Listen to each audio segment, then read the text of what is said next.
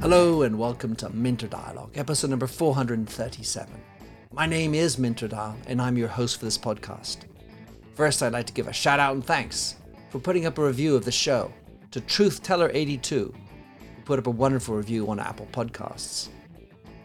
This week's interview is with Tom Rainsford. Tom is marketing director of Beavertown Brewery, the fast growing London based brewery that was set up just 10 years ago with such recognizable names as Neck Oil, Bones, and Gamma Ray. Previously, Tom was director of brand engagement and culture at the mobile network operator giffgaff, where he spent 12 years.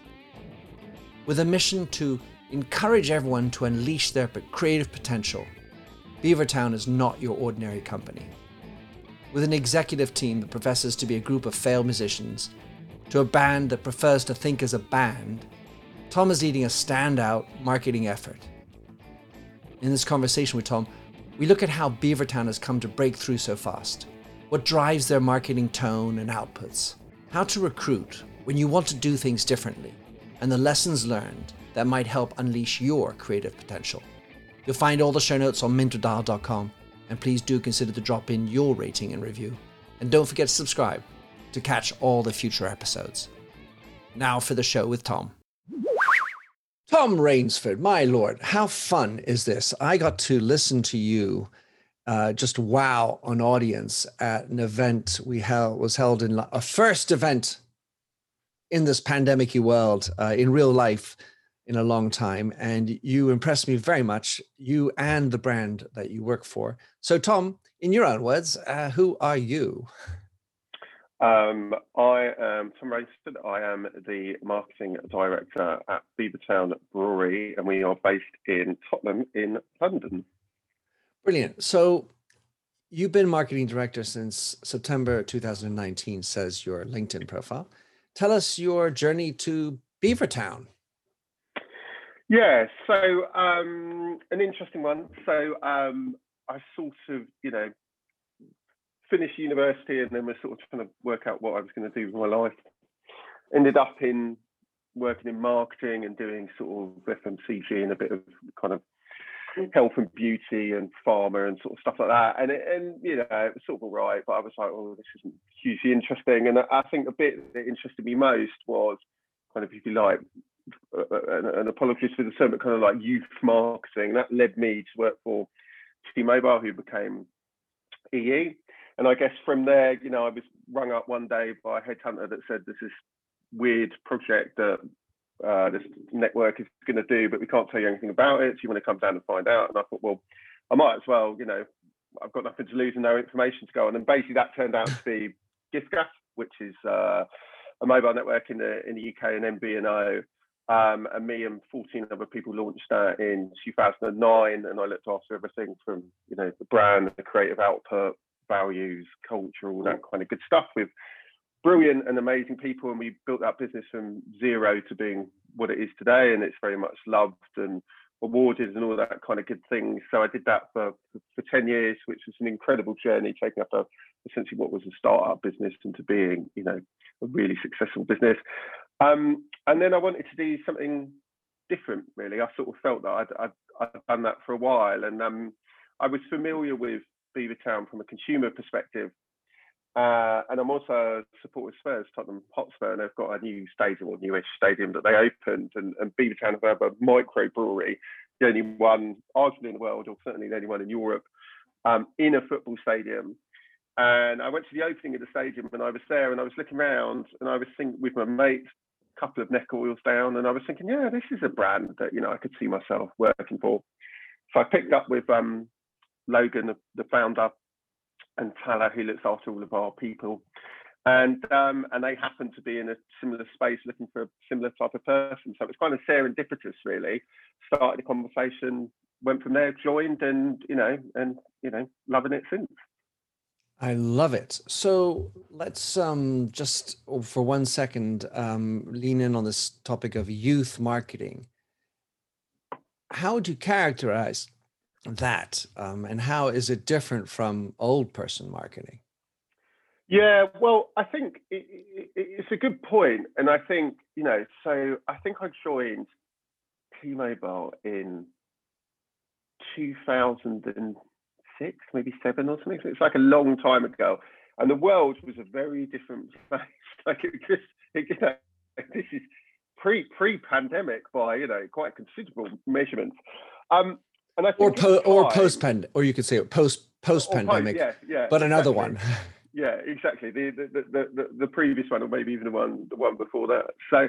I think at the time it was kind of like you know there was a bit of a, a, a bit of a land grab over mobile. It was still at the point of growth. You know, it was still figuring out exactly what it was going to be, and it was a little bit like there was kind of segmentation, not really segmentation. So there were brands that skewed a bit more family and a brands that skewed a bit more young and stuff. And I guess my point was, I liked brands that want to do things differently and are challengers. And certainly that was, you know, the case of why I got, you know, involved in giffgaff and, and subsequently Beavertown, because the premise of Gift giffgaff was David versus Goliath, right? It was all about big mobile brands, big boys have had it too good for too long. The system doesn't work, the consumers don't benefit. Let's completely screw the model. And you know, when we launched that brand in 2009, Blockbuster was still the number one place to go and get videos from, right? Which is nuts, right? Because the system didn't didn't work. Um, yeah, exactly, right. So, um, so you know, we needed to change the model. Um, so I think it's kind of like I don't think there is a difference now between young people marketing and old people marketing. And actually, there's some really interesting studies about how um, uh, I can't remember quite the stats, but there was something like, you know, 90% of all people over the age of 70 think that they're unique, and 90% of people aged between 18 and 24 think they're unique. So it's like you don't get older and think you become less unique. Um, so I don't think there is a difference now, uh, if I'm honest. I think that where brands can be smart is actually it's about um, uh, mindset rather than demographic But you can't buy media in mindset uh, in mindset yet, although arguably in some ways you can. Um, you know, you have to buy demographically, but but equally, actually, smart brands, you know, it kind of doesn't matter, right? Do you feel the brand? Do you like the brand? Does it resonate with you? Does it stand and align to your value set? And that's kind of regardless, or should be regardless of age, demographic, and all the rest of it. So, um, so I think that that that that terminology probably doesn't exist anymore. It's interesting the idea of of mindset marketing. I mean, the the term we hear a lot about is neuro marketing, but that's more about clicking and you know getting actions to happen and so so on and so forth. Whereas mindset marketing is a little bit more upstream. Would you not agree? Yeah, absolutely. I think that for me, good good brands are both rational and emotional, um, and I think you know, in, in, in, recent years, particularly startup, particularly with the catalyst of social media, mobile technology, um, cloud technology, apps, and Google, we have got very focused on functional, frictionless marketing, right? Which is like clean UX flows, get people A to B, Amazon, da da da da. And there's nothing wrong with that, right? but I don't feel emotional about those brands. I don't feel I have a connection with them. They they meet a functional need. What I think is important is that brands still play an emotional role. They need to do the hygiene stuff, the functional stuff, but they, need to play an emotional role. And I think that's where it becomes very interesting. And I think there you are playing with mindset. You are aligning to value sets. You are aligning to people's personal belief systems and purposes. And that might simply be um, I want to have a great night out and this is a brand that enables me to do that. Or it might be, I completely agree with the political stance of, you know, this brand giving tax cuts to, you know, employees and da da da da da. And that's fine. And, you know, but it, but it, but that's not about a clean UX flow. That's about your personal alignment to that brand. Great brands should balance those two things. In my experience, I, I've seen so much more of the rational, cognitive, uh, performance numbers element and, and obviously we have automation in the marketing the the funny thought that i have is that so many people will think well there is no there shouldn't be emotion in this. It's all about you know performance and numbers. But they they forget that when you fuck up automation you piss off your customers. And if that ain't emotion what is? Yeah. Yeah. Yeah com- completely. I think i think the thing is is you know, I consistently sort of think I might be slightly mad for multiple reasons, you know, related to marketing and just, you know, general mindset. But I grew up in the 90s, right? And, you know, you had these brilliant Levi ads, TV ads that had amazing soundtracks that became cultural moments because the soundtrack would go to number one. Everyone at school would talk about the ad and, you know, they'd sell a load of products and become, you know, the biggest brand at that time. You know, and and and we moved from that into very straight data number led marketing. Now, it shouldn't be one or the other. It needs to be a balance. But to the point that you made earlier, we do, we are leaning and have leaned quite hard into that sort of Google world. And I think my madness comes on, am I wrong? right? Like, because I feel like I, there's not many people left on this island, right? Or actually, maybe I'm right, and we just need to pull it back and address it a little bit because it's much easier to say, well, this banner ad did this, and here's some numbers, and here's why. But it's like, well, you know, it's your point. Like, if you get it wrong, then you're lost. And actually, interestingly, if you think about COVID and lockdowns, it became very functional. And I think a lot of brands couldn't understand why people weren't coming to their website. And it's like, well, they're not coming to the website because they don't remember your brand, right? Because they don't have a relationship with it. Right? So, you know, so they don't they don't they don't have a relationship with it. So you need to have that brand and that resonance to to build a relationship. So let we're, uh, I, if we have chance, we'll, we're going to talk a little bit more about marketing. But Beavertown, maybe not everybody knows who is and how is Beavertown. Founded in 2011, obviously linked in with Tottenham Hotspurs, the football club in North East London, I think it's East, right?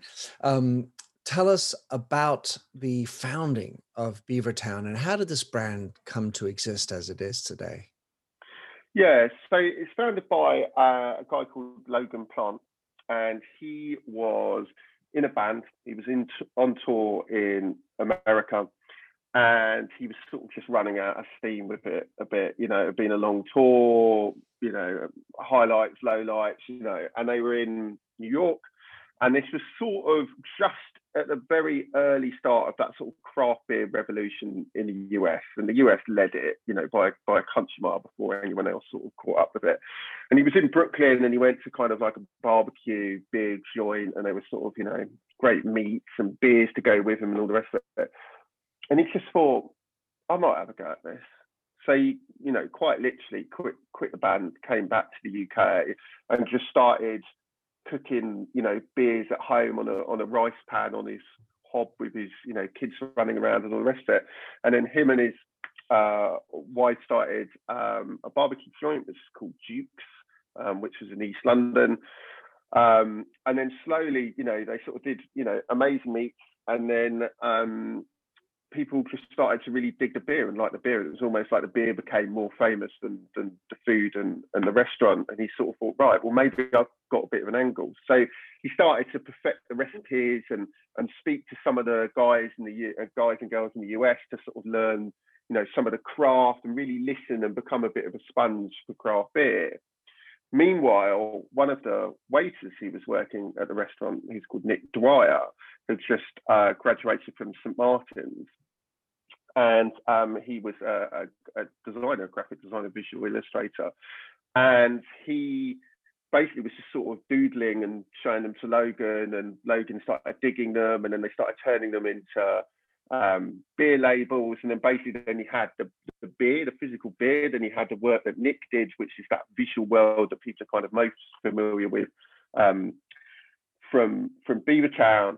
And then the name came because Dukes was based in De Beauvoir town in East London, and, and locally apparently it's known as Beavertown, and that's kind of where it came from. So they stuck those three things together, and that was, you know, how Beavertown was born in 2011, and it's grown from literally, quite literally, being in a kitchen of a house to being in a kitchen of a restaurant to being on an estate in Tottenham.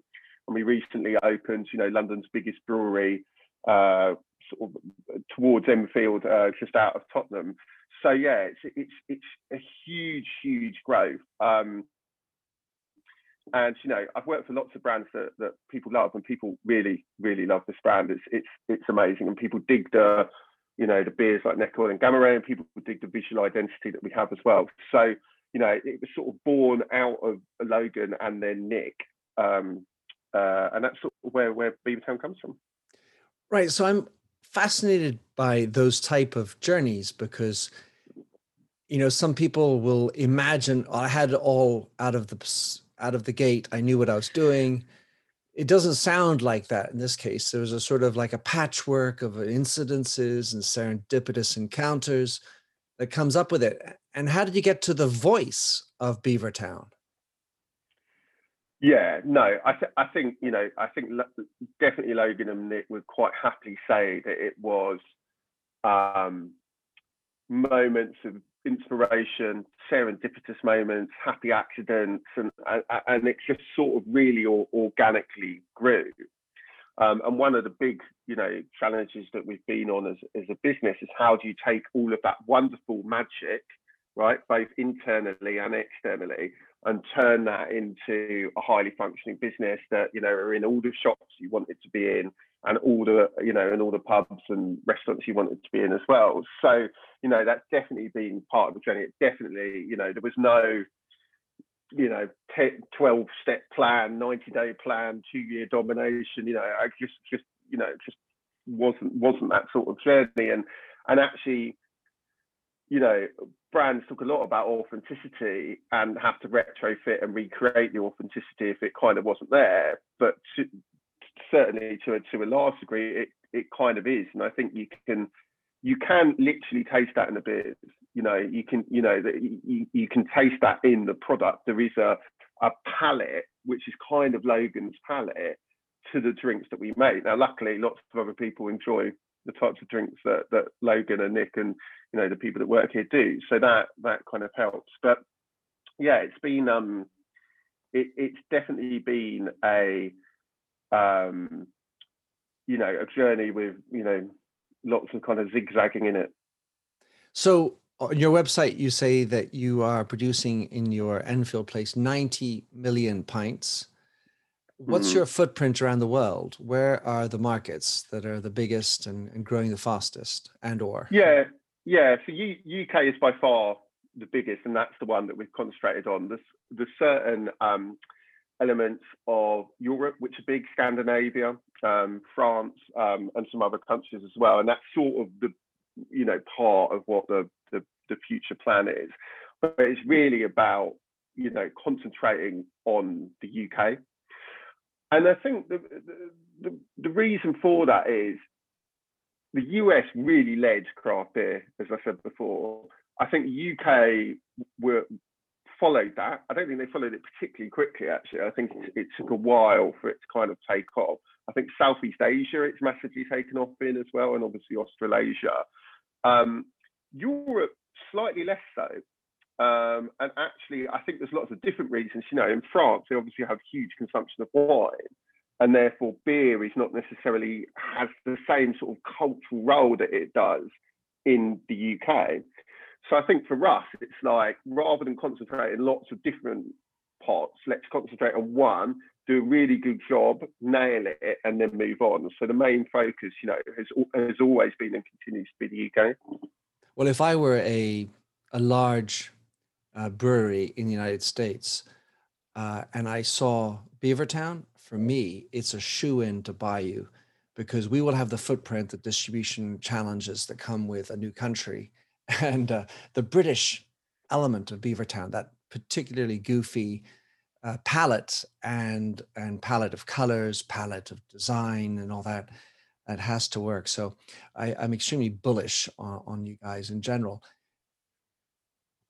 Now that you're in charge of marketing, though, Tom, you've you've got this patchwork of things, a specific palette. You've got these kooky names and, and images, neck oil, gamma ray, whatever.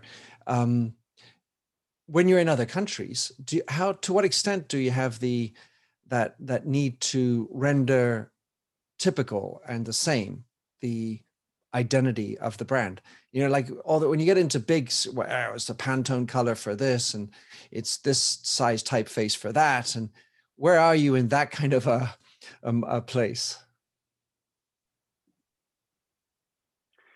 Yeah, um, we it's still extremely organic. I guess the the the thing for us is about you know how do we take this brand which is loved and just put it in front of more people right? As as as it is. And my role really is like how do you bottle up or can up the magic and uh, not lose any of that stuff that we talked about from the sort of founding elements of it, but do it in a way which is still accessible to people that know nothing about craft beer, right? And I think it's very important actually that it is accessible for people that know nothing about craft beer. Ultimately, beer should just be there as a complement for having a good time and, you know, meeting with friends and hanging out with your family and whatever else, right? So we have to we have to do that. Now, there has to be a level of taking the sort of madness that's within the brand and translating it from design into marketing, but without losing any of the stuff. And that is a really, really thin line. And something I, you know, say a lot is we are a coherent brand. We are not a consistent brand. So all of our cans look different the logo is sometimes different, which is just, you know, w- w- from a traditional sense, it's just utter madness, right? But the logo can be different in different places. It can even have different colors on it. Like, you know, it just doesn't, doesn't you know, tradition doesn't make any sense at all. But consumers are smart enough, I think, and we think, to be able to understand the coherency of, of, of the brand. So the challenge is bottling up all of that magic keeping some of that uh, madness, turning it into something that actually functions and delivers in a marketing sense, um, and continues to get the beer in front of people that might want it, rather than getting to the point where here's a brand book, here's some font sizes, here's some colors. Da, da, da. Now, it would be an awful lot easier, an awful lot easier to do that, right? And logic and experience tells you that that is the way to do it. But it just doesn't feel right, actually. And it and it's sometimes frustrates people because they're like, well, just you know, if you just give me the thing and tell me the color and uh, but but it kind of has to go through the process. And Nick is heavily involved in everything, right? He's sort of still, you know, he will one day be drawing, you know, the ad that goes on the side of a bus, and the next day he might be drawing a beer, right? and he wants to do that because it still needs to have his um, imprimatur artistic yeah yeah and his artistic stamp on it and when it doesn't you see it you know and then it doesn't go out the door you know well, so it's, I, it's it's it's it's it's madness and and and a and a bit of magic i think well tom i personally have i mean having lived through the old versions of the traditional style of marketing and you, you mentioned youth marketing, but for sure, marketing as a genre or a métier has changed because we've got so many more different ways to do it. And and um, and I think that breaking those codes is is fascinating because, as you say, you're you're coherent, not necessarily consistent. Being that you're selling beers, you also have lots of regulations as to where you can market it. Uh, obviously, you have on trade and on off trade and, and those types of configurations. I was wondering, how do you deal with social media? What is your, I, you know, just obviously from an educational standpoint, because you're in a regulated industry, I and certainly people listening may not know all the constraints, and those will be different by country. But uh, you know, with a brand that thinks like a band, you're clearly going to be out there, and people are going to be, even if it's not the star of the barbecue, people are going to be wanting to show it, do photographs. I would love to know how do you manage that piece? Yeah. So I guess at the at, at the root of all of it is we will comply and adhere to all regulations that we need to. You know, you can't. You have to say you're 18 to get onto the website and all the all the sensible things that are there for very very good reasons. Age gates. So we, mm-hmm. Yeah, so we will we will always ad- adhere to all of that. I think from that, then it becomes an, a question over the type of brand you are. So how do you want to portray yourself on on social media, regardless of sector? And then I think there's certain decisions that you have to make, you know, moralistically probably sounds a bit too strong, but certainly, you know, you have to decide how you want the brand to be portrayed. So if you look at how hard seltzers are advertising themselves, it's, you know, very party focused, it's very young, good looking people all having a great time, consumption, right? And that's cool. And if they want to do that, that's fine. I think ours is actually more built on our social media channels, to me, are editorial channels. So it's almost the, way I talk about it a lot is it's like a magazine, right? So every post is a different page on a magazine. Some might lead more towards product. You know, you've got an ad in a in a traditional magazine that might have some, you know, conditioner stuck to it or whatever back in the day. And then the next one might be an interview or the next one might be just a photography shoot or whatever, right? And social should be that that textual experience of bringing uh, to life different aspects of, of the brand. So some of those things from a regulatory point of view, we, we need to be more um, conscious of, particularly the, the product stuff. It's more editorially led and it's just a piece of artwork or it's just a skeleton or you know we, we have what we call gamma people that have you know gamma guns and shoot stuff and blow stuff up then you know it, it, it's more editorial. So so it's kind of um, we can take a more branded approach to that than, than a product approach. But it's it's important that our social channels uh, deliver the voice of the brand because I think at times brands get lost and forget why they do social. They sort of do social because they feel like they need to do social. But it's like, well, you've got to have a reason to do it, right? Because otherwise it's just noise. So what what's the reason? What's the why? So, you know, we try to create a kind of interesting, engaging way that delivers the brand, you know, and with you know, multiple channels, multiple formats and all that kind of stuff. But ultimately it, it's a tapestry, it's a magazine of different things. And if you don't like one post, it's fine. The next one you might. And and I think that that's, you know, that social when it's done well feels like it should flow into your newsfeed and it should be a part of, you know, what happens and it reminds you of why you follow rather than uh, a hard sales tool, you know, or or or highly repetitive. That's another sort of issue, I think. Greetings from Evergreen Podcasts. We're rolling out a listener survey and we want to hear from you. The information in the survey will help us gather statistics and in turn make our shows more appealing to advertisers. I know most people don't like ads, but this is one of the only ways our shows make money and help keep their lights on. We promise it will only take a few minutes, but the impact on our podcasts will be tremendous. As a token of our appreciation, we'll randomly select one lucky participant each month to win an exclusive merchandise package from Evergreen Podcasts. Head to evergreenpodcast.com slash listener survey to help a show and possibly get some free stuff for doing so. We can't thank you enough for the support. Now back to the show. Right. So we were talking about rational and um, KPIs at some level. How do you measure social media then? Is there a, is there a, a Beavertown way of measuring which is different? Yeah, well, I sort of have an ongoing joke around we should measure marketing by how many people get tattoos. Um, and people, uh, uh and, I love that. do. Yeah, it's amazing. We, I mean, there was some, I saw two last week, in fact, actually, um, which is incredible. And it's amazing, you know, that people want to have that level of, of, of affinity with the brand. Um, and interestingly, actually, you know, someone uh, we've got some advertising line, sort of above the line at the moment. and someone was hanging out of their flat window and took a photo of our ad on the side of a bus and sent it, emailed it to us and said, "Look what I've just seen, right? That's not rational behaviour. People don't take photos of advertising on the side of the buses and then send it to the company that's doing it, saying, "Look what I've seen," right?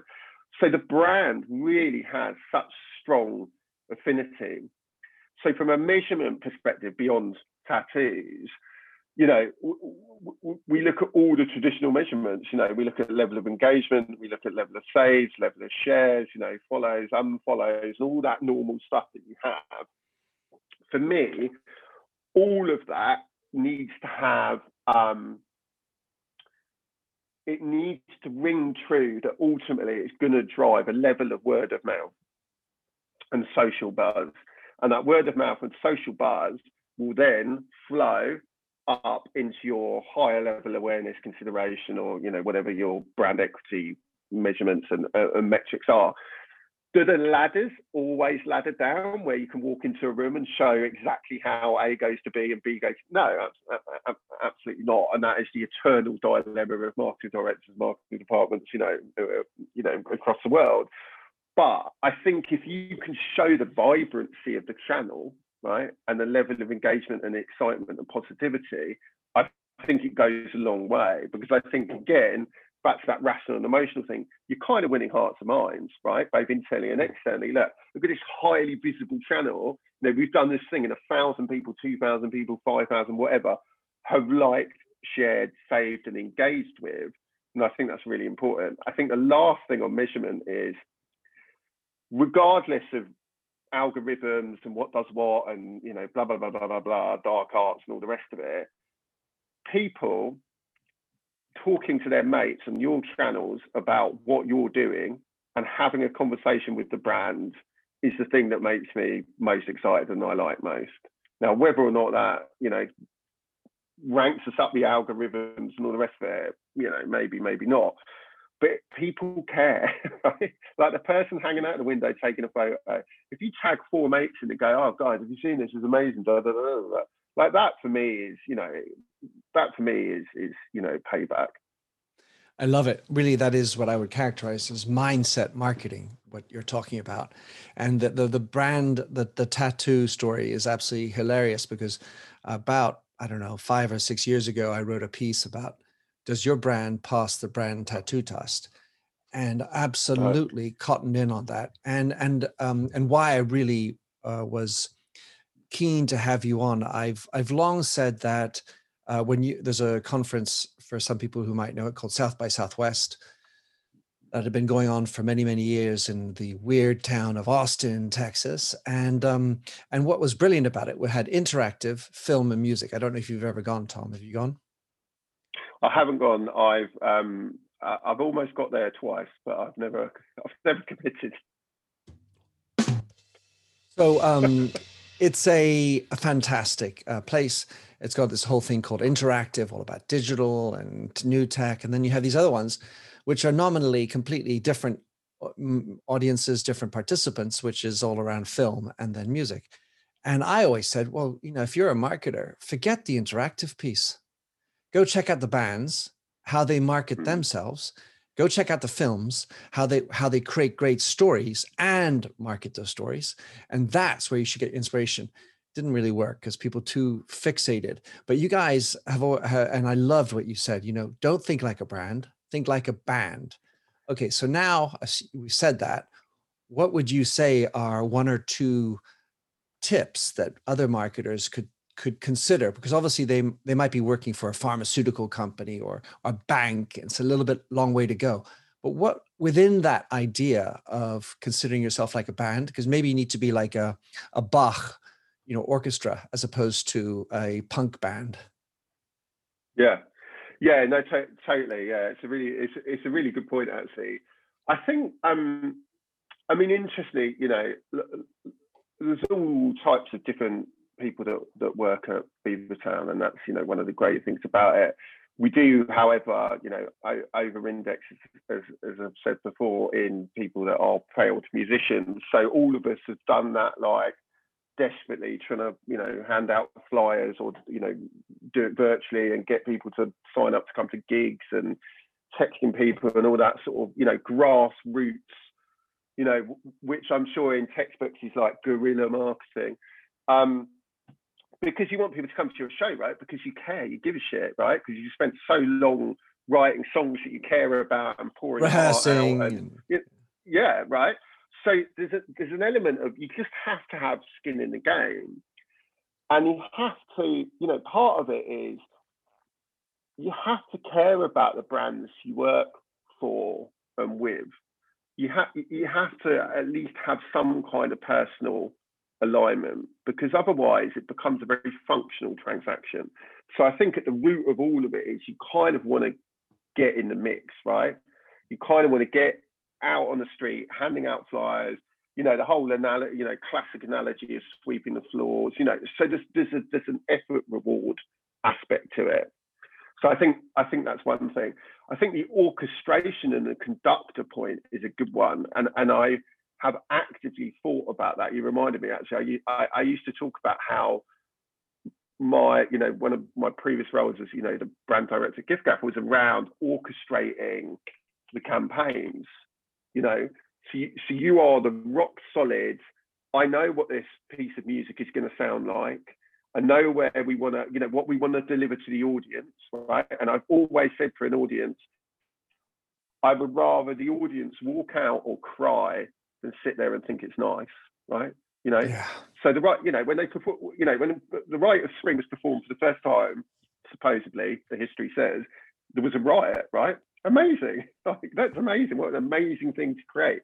So you've got to orchestrate that feeling you're getting across to that audience, and whether or not that's a you know, omni-channel approach or, you know, above the line or below the line or it's, you know, CRM, whatever it is, right? You're the orchestrator that makes all of that happen. And in part, it's it's it's an album, isn't it? Like it's not just one, you don't want to just have one hit, right? You want to construct a whole visceral and emotional, you know, feeling across what you do for a brand over a period of time I'm thinking more. I'm thinking more like a double album than a single album, actually. Yeah. Well, yeah. Like Tom, yeah exactly. Tommy, you know that kind of a thing from the Who, where you've got where it's because one album is almost just a little is a lot of singles almost. Double album, that's a that's a freaking story. Seconds out, that's a freaking story.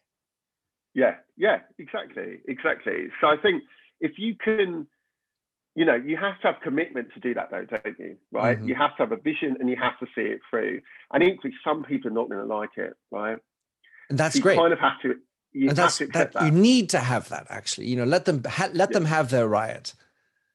Yeah, yeah, and I think that's important. But it's hard to do, right? Because you're worried about well, takes courage. internal politics. Yeah. yeah, yeah, exactly, and, and and that's hard. So I think that grassroots attitude that conductor role of having a vision, a purpose, and stuff and, and stuff that people feel like that they can, you know, your orchestra can do and believe in, and let them have their solos and their moments and all the rest of it, and also having that courage and that you know commitment to see it through. I think I think anyone, regardless of business or sector, can do that. And you don't, you know, you don't need to, you know, fight the good fight every day on a rainy Monday in January where you're broken, you just you know want to go back to bed. But you know you've got to turn it on. You know when it when it's when it's appropriate. And I think you know that that for me I think is is possible for for for anyone really. So uh, to be clear, I if I were to wear tattoos, I would feel like one of your little you have a choice of little icons and the mindset and, the, and your mission, which is to encourage everyone to unleash their creative potential. There's so many wonderful, wholesome element, wholesome in a, in, a, in an ethical component to it, despite the fact that we're talking about drinking beer per se. Let's say that some people might think that not so good, but I, I mm. absolutely adore it. One of the things that I I always maintain, or I certainly made a central part in my last book, You Lead. I talk about how your your number one fans must be your employees. So I was wondering how that is within Beavertown and to what extent and how do you recruit? You know, how many failed times have you tried to be a musician? Um, I mean, I've failed at being a musician from when I was 13 to 30 something. like, you know, and, and and and there's there's a part of me that still thinks, oh, well, maybe you know, I'll just make some sort of like, you know, uh, uh, entirely instrumental sort of like mindfulness, one tonal album, and and and that will sort of you know be my moment. But I haven't I haven't quite got there. So ultimately, failed a lot of times and and continuing to fail. I agree with you. Culture is the you know number one catalyst for a hugely successful business versus a successful business or not a successful business. There's a fantastic book called The Advantage, and I'm rubbish at names, so I can't remember who wrote it. But I'll find um, it. And what, yeah, what it what it what it talks about is every business tries to hire great strategists, great marketers, great finance people, great you know production people, you know, etc. etc. etc. The advantage of businesses that have low levels of politics, high levels of communication, celebrate and support brilliant talent, um, remo- removal and management of poor talent, um, clear vision, etc., etc. And that is so true, right? Because ultimately, if the experience of the people that work for the business is very different than the experience that happens online or in the real world, not only are we that work for businesses in the real world, right? So it's not as if we're completely divorced and the lines are completely blurred through, you know, Glassdoor and LinkedIn and all the rest of it. But so so that will just seep into in into the world. But you can't expect people the spirit and the evangelism and the you know support has to be infectious internally because it just has to seep into what you do certainly from a marketing perspective and if it doesn't, then you just sort of, you know, you're just mediocre, aren't you?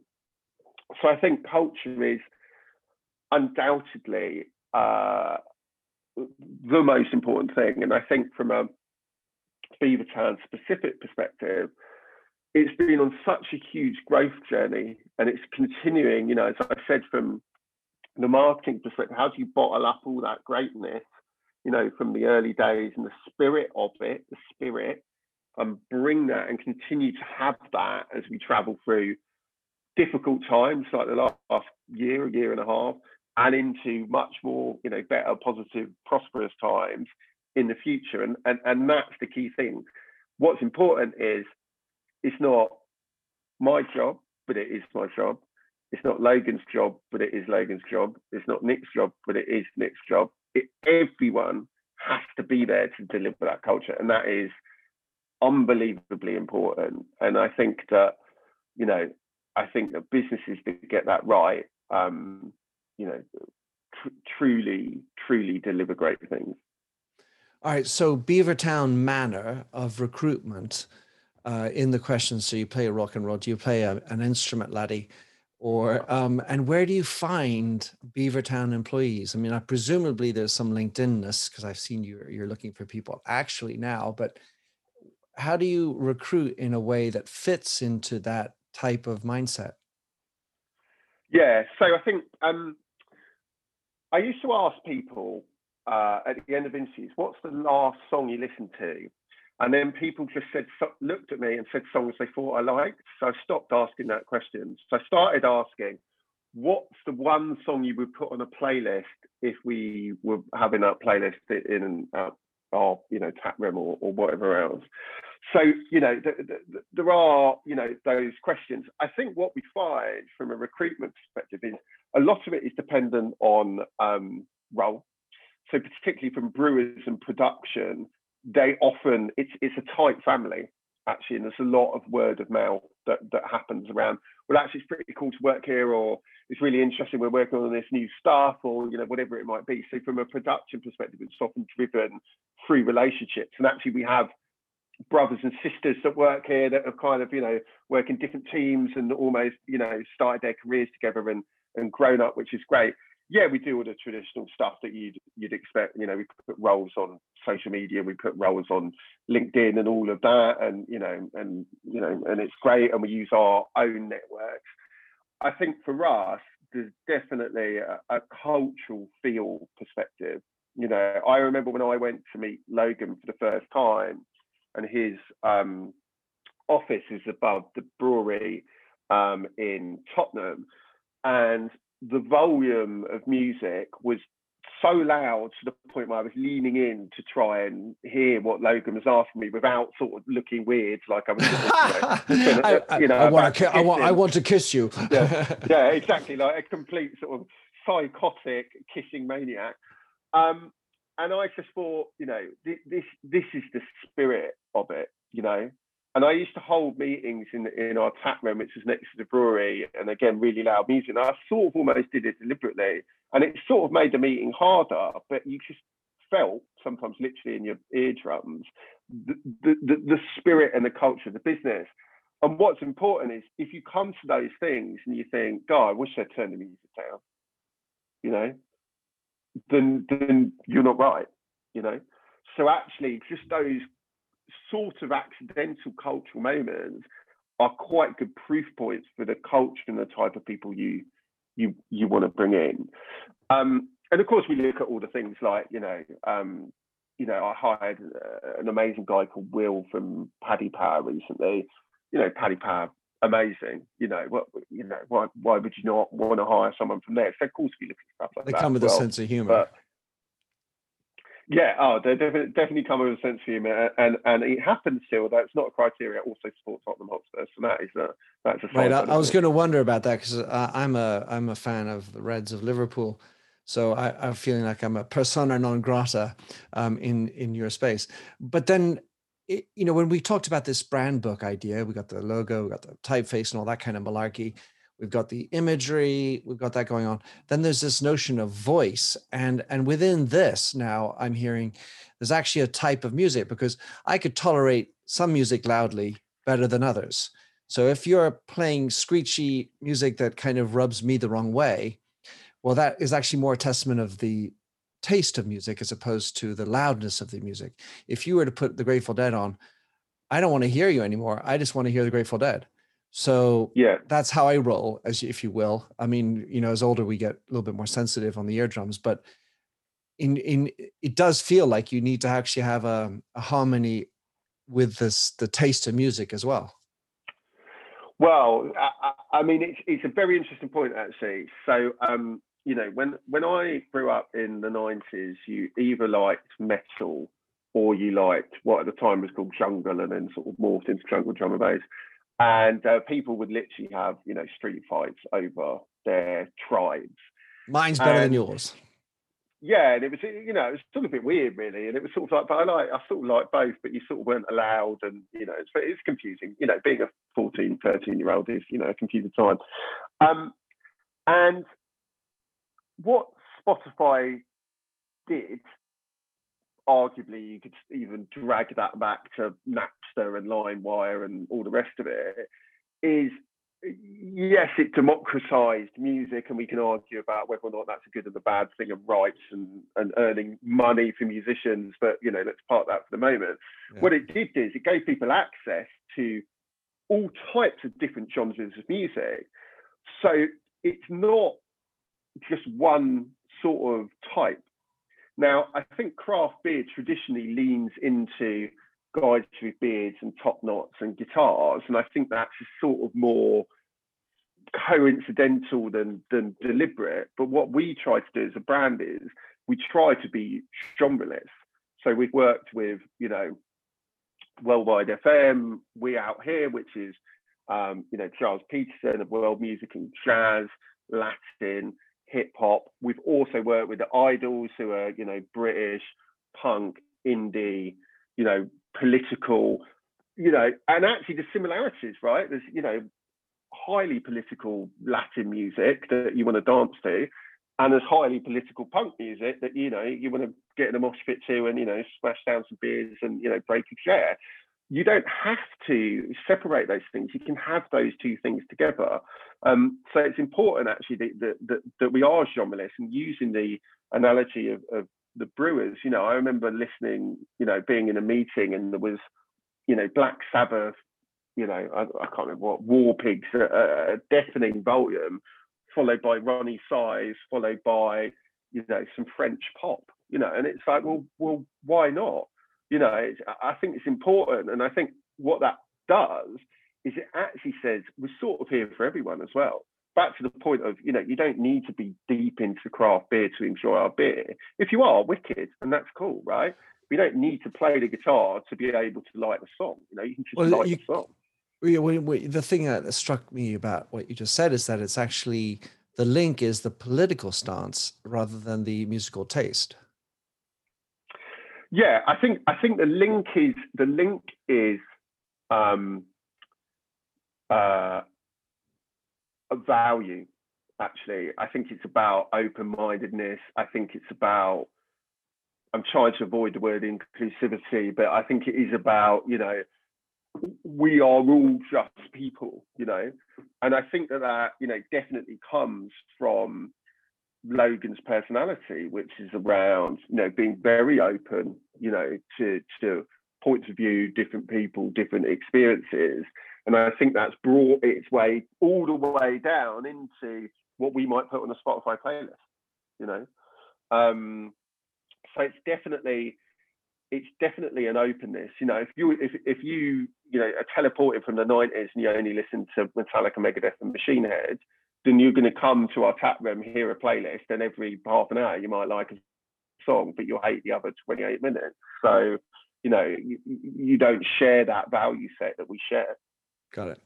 So, last uh, zone of questions, Tom, is around e-commerce. Obviously, during lockdown, uh, it, digital took off for everybody who woke up to the its potential e-commerce. Um, of course, it's complicated because you're an alcohol company.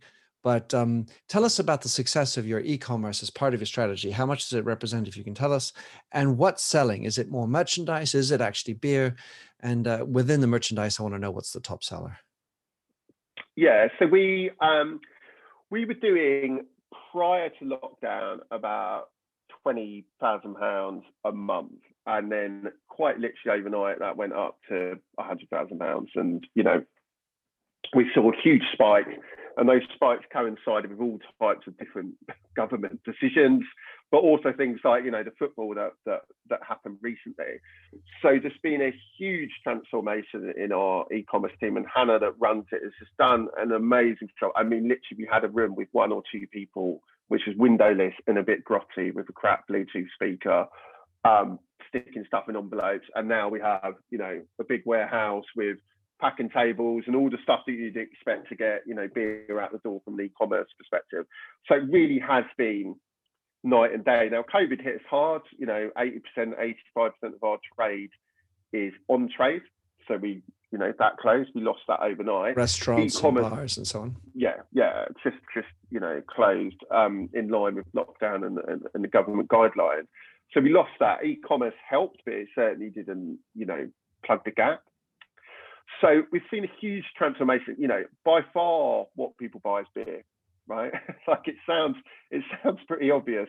And people buy, you know, they buy in bulk because it's like, well, you're not going to just buy one or two cans. And actually, it's about different behaviour, isn't it? If you're going to pop into a supermarket, you know, we're in Waitrose, Tesco, you know, all the places you expect us to be. You know, you might buy a four pack and you know stick it in your basket and you know buy your groceries and all the rest of it. If you come into our website, you're going to buy 24 beers. You might peruse our specials. We have a monthly special that launches every single month, almost every month. You know, there's lots of demand for those types of experimentation, um, and we do all sorts of wild and and wonderful things. We sell a lot of, you know, glassware. People love our glasses. You know, I'm c- convinced that we're the most stolen pint glass in the country. You know, so people people when they're not stealing them, people buy them, which is nice.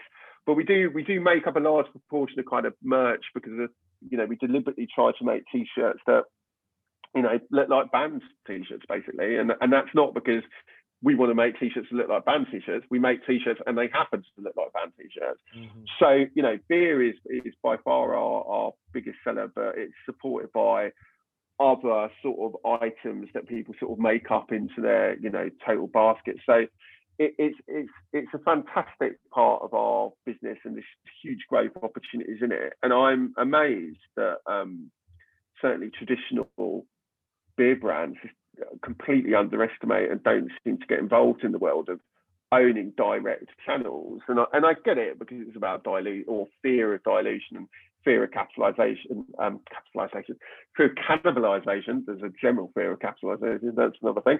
Um, you know, uh, uh, but you know, let's you know, let's make hay while the sun shines. So, um, so yeah, bloody right. It's, it's well, really, really they are so generally far away from your mindset. It is a, a country mile, to use an expression you had before away from it. So rock on, as they would say. I um personally, I the, the name of your uh, psychedelic pint glass is already you got me going, as you can imagine, and I've uh, long lasted it and lusted after one. So now I know how to find one on the website. Tom, thank you so much for coming on the show.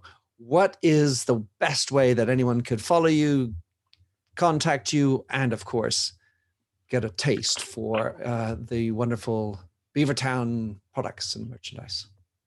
Yeah, so um, if people want to follow me, they can follow me on um, LinkedIn or I am on Instagram. So they can pop over there and uh, look at some photos of stuff that happens every now and again. Um, and of course, they can go to our um, website um, and pick up all the beer that they want for you know wonderful occasions. It's it's you know it's uh, it might be sunny soon. It's kind of the summer, so you know it's a perfect time to uh, get some beers in. So, well, anytime's yeah. a good time, Tom. Um, as far as I'm concerned, drink responsibly, of course. Um, anyway, Tom, super. Thanks very much for coming on the show. Wonderful. Thank you so much. Thanks for having listened to this episode of the Minter Dialogue podcast. If you like the show and would like to support me, please consider a donation on patreon.com forward slash minterdial. You can also subscribe on your favorite podcast service. And as ever, rating and reviews are the real currency for podcasts.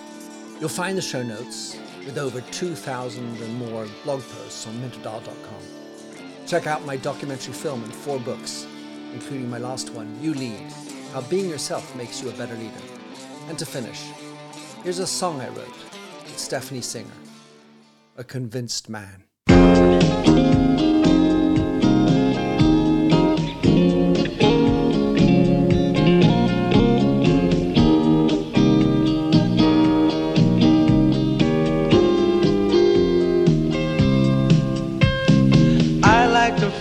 A stranger tucked around me, precipitating the danger to feel free. Trust is the reason, still I won't tell the lie. I sit here passively, hope for your respect, anticipating the thrill of your intellect. Maybe I tell myself there's no use in me lying. I'm a convinced man building an urge. I'm a convinced man to live and die submerged. A convinced man in the arms of a woman. I'm a convinced man, challenge my fate. I'm a convinced man, competition's innate. A convinced man the arms of a woman. Despise revenges and struggle with deceit. Live for the challenge so life's not incomplete. What's wrong with challenge? I know soon we all die.